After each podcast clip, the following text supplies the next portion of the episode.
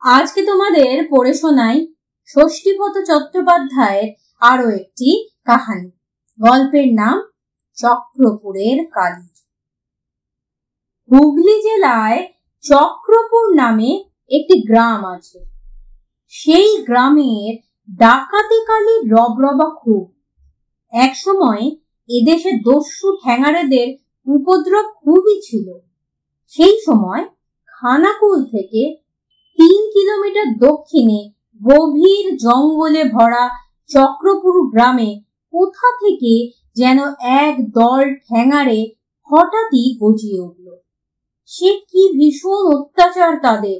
এমন উপদ্রব আরম্ভ করল তারা যে সাধারণ মানুষের পথ চলা দায় হয়ে উঠল।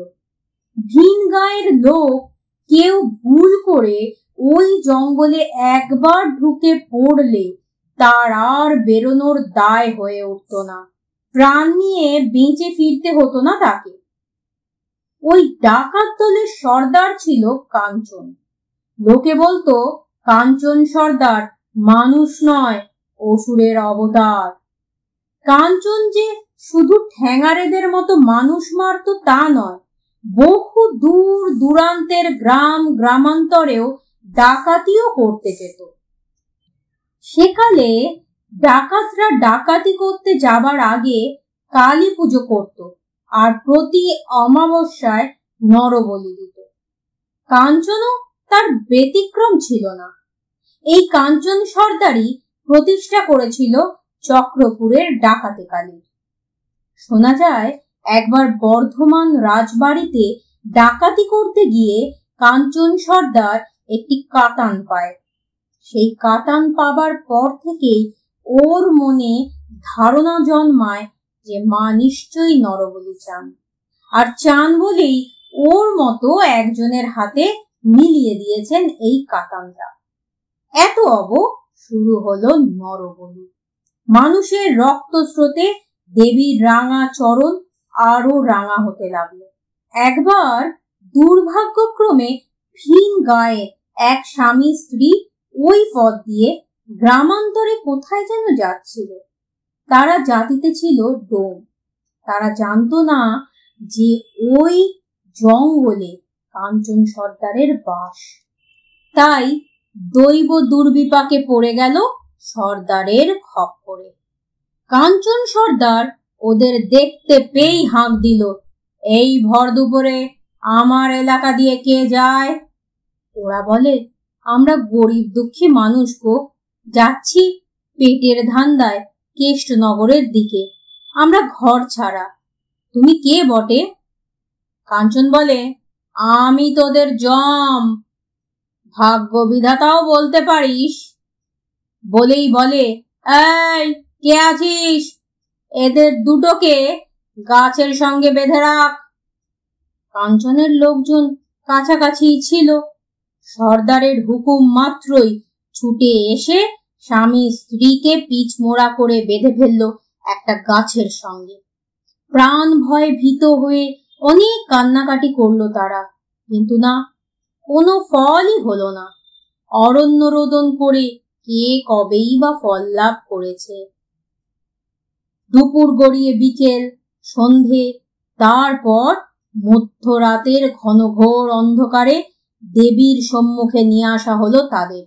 সেদিন ছিল ভরা অমাবস্যা। এমনিতেই বলির দিন।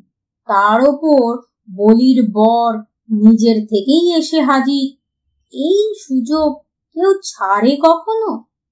তাই পৈশাচিক উল্লাসে হাড়ি কাঠে মাথা গলিয়ে বলি দেওয়া হলো পুরুষটিকে।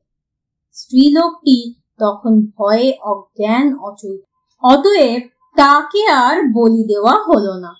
তবে এই স্ত্রীলোকটিকে দেখে সর্দারের মনের মধ্যে কেমন যেন একটা মায়ার উদ্রেক হলো।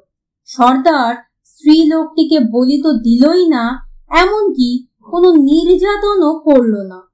উল্টে তাকে বিয়েই করে ফেলল।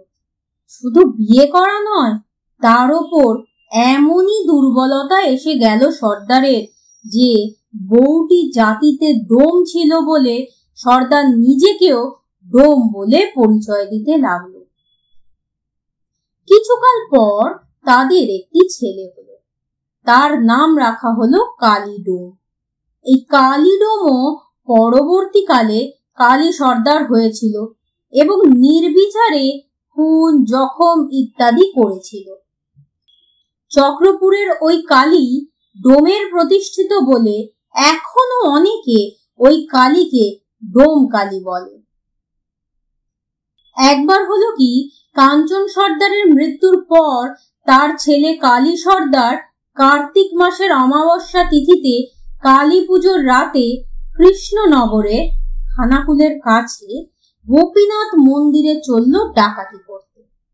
এই মন্দিরের বহু মূল্য সম্পদের কথা ওদের অজানা ছিল না। তাই মন্দিরের দেওয়ালে শীত কেটে ওদের দু চারজন ঢোকার পর বাইরে যারা ছিল, তারা যেই না ভেতরে ঢুকতে যাবে করে দেওয়াল ভেঙে পড়ল। মজার ব্যাপার এই যে মন্দিরের ভেতরে ঢোকা এবং বাইরে দেওয়াল চাপা পড়ে আটকে যাওয়া লোকগুলো সবাই যেন এক জাদু মন্ত্র বলে অন্ধ হয়ে গেল। সকালে পূজারি এসে দেখে মন্দিরের ভেতরে এবং বাইরে কিম্ভূত কিমাকার কিছু লোক অন্ধ হয়ে দেওয়াল চাপা পড়ে বসে আছে। সঙ্গে সঙ্গে হই চই পাকিয়ে লোকজন জড়ে পড়ে ফেলল পূজারি। তারপর শুরু হলো জিজ্ঞাসাবাদ।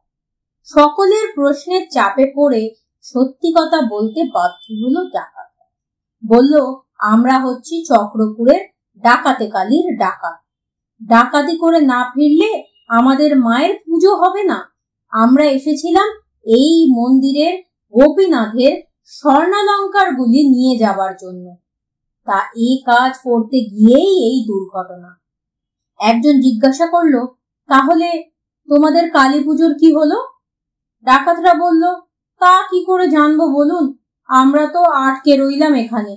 গত রাতে মায়ের পুজো আদৌ হলো কিনা তা আমাদের অজানা। তবে মনে হয় পুজো হয়নি, কেননা ডাকাতি করে না ফেরা পর্যন্ত আমাদের পুজোর নিয়ম নেই। সে কি? হ্যাঁ এটাই আমাদের নিয়ম। তবে আমাদের জীবনেও ডাকাতি করা এই শেষ। কেননা দৃষ্টিহীনের পক্ষে তো ডাকাতি করা সম্ভব নয়। সেকালের ডাকাতরা নৃশংস হলেও মানুষজন কিন্তু এখনকার মতো এত হিংস্র ছিল না। তাই অন্ধ ডাকাতগুলোকে অযথা আর মারধর করল না কেউ। তবে সকলে খোঁজ খবর নিয়ে জানলো, সে রাতে সত্যি চক্রপুরের মা কালীর পুজো হয়নি। চক্রপুরের মা কালীর পুজো না হওয়ায় কালী সর্দার বুঝল দেবী আর তার উপর সন্তুষ্ট নন। তাই সে রাত থেকে ডাকাতি করাও সে বন্ধ করে দিল। তবে সে আমলও আর নেই, সেই কালী সর্দারও নেই। কিন্তু নিয়ম কানুনগুলো ঠিক আছে। যেহেতু ডাকাতে কালী, তাই প্রতি অমাবস্যার রাতে এখনও কিছু ডাকাতি করে এনে দেবীর পুজো দিতে হয়। তবে সে ডাকাতি অবশ্য সাজানো নাটকের মতো। কোন বাড়িতে ডাকাতি করা হবে তা ঠিক করে আগে থেকে তাকে জানিয়ে রেখে নিয়ম রক্ষার মতো সামান্য কিছু ডাকাতি করা হয়। চক্রপুরের মা কালী ডাকাতের প্রতিষ্ঠা করা হলে কি হবে? খুবই জাগ্রত। শোনা যায়, মায়ের মন্দিরের সামনে যে পুকুর আছে, সেই পুকুরে স্নান করে ওই অন্ধ ডাকাতরা তাদের দৃষ্টি শক্তি ফিরে পায়। এখনও অনেকে মায়ের নাম নিয়ে ভক্তি ভরে স্নান করে। নাকি তাদের অনেক দুরারোগ্য ব্যাধি থেকে মুক্তি পেয়েছে।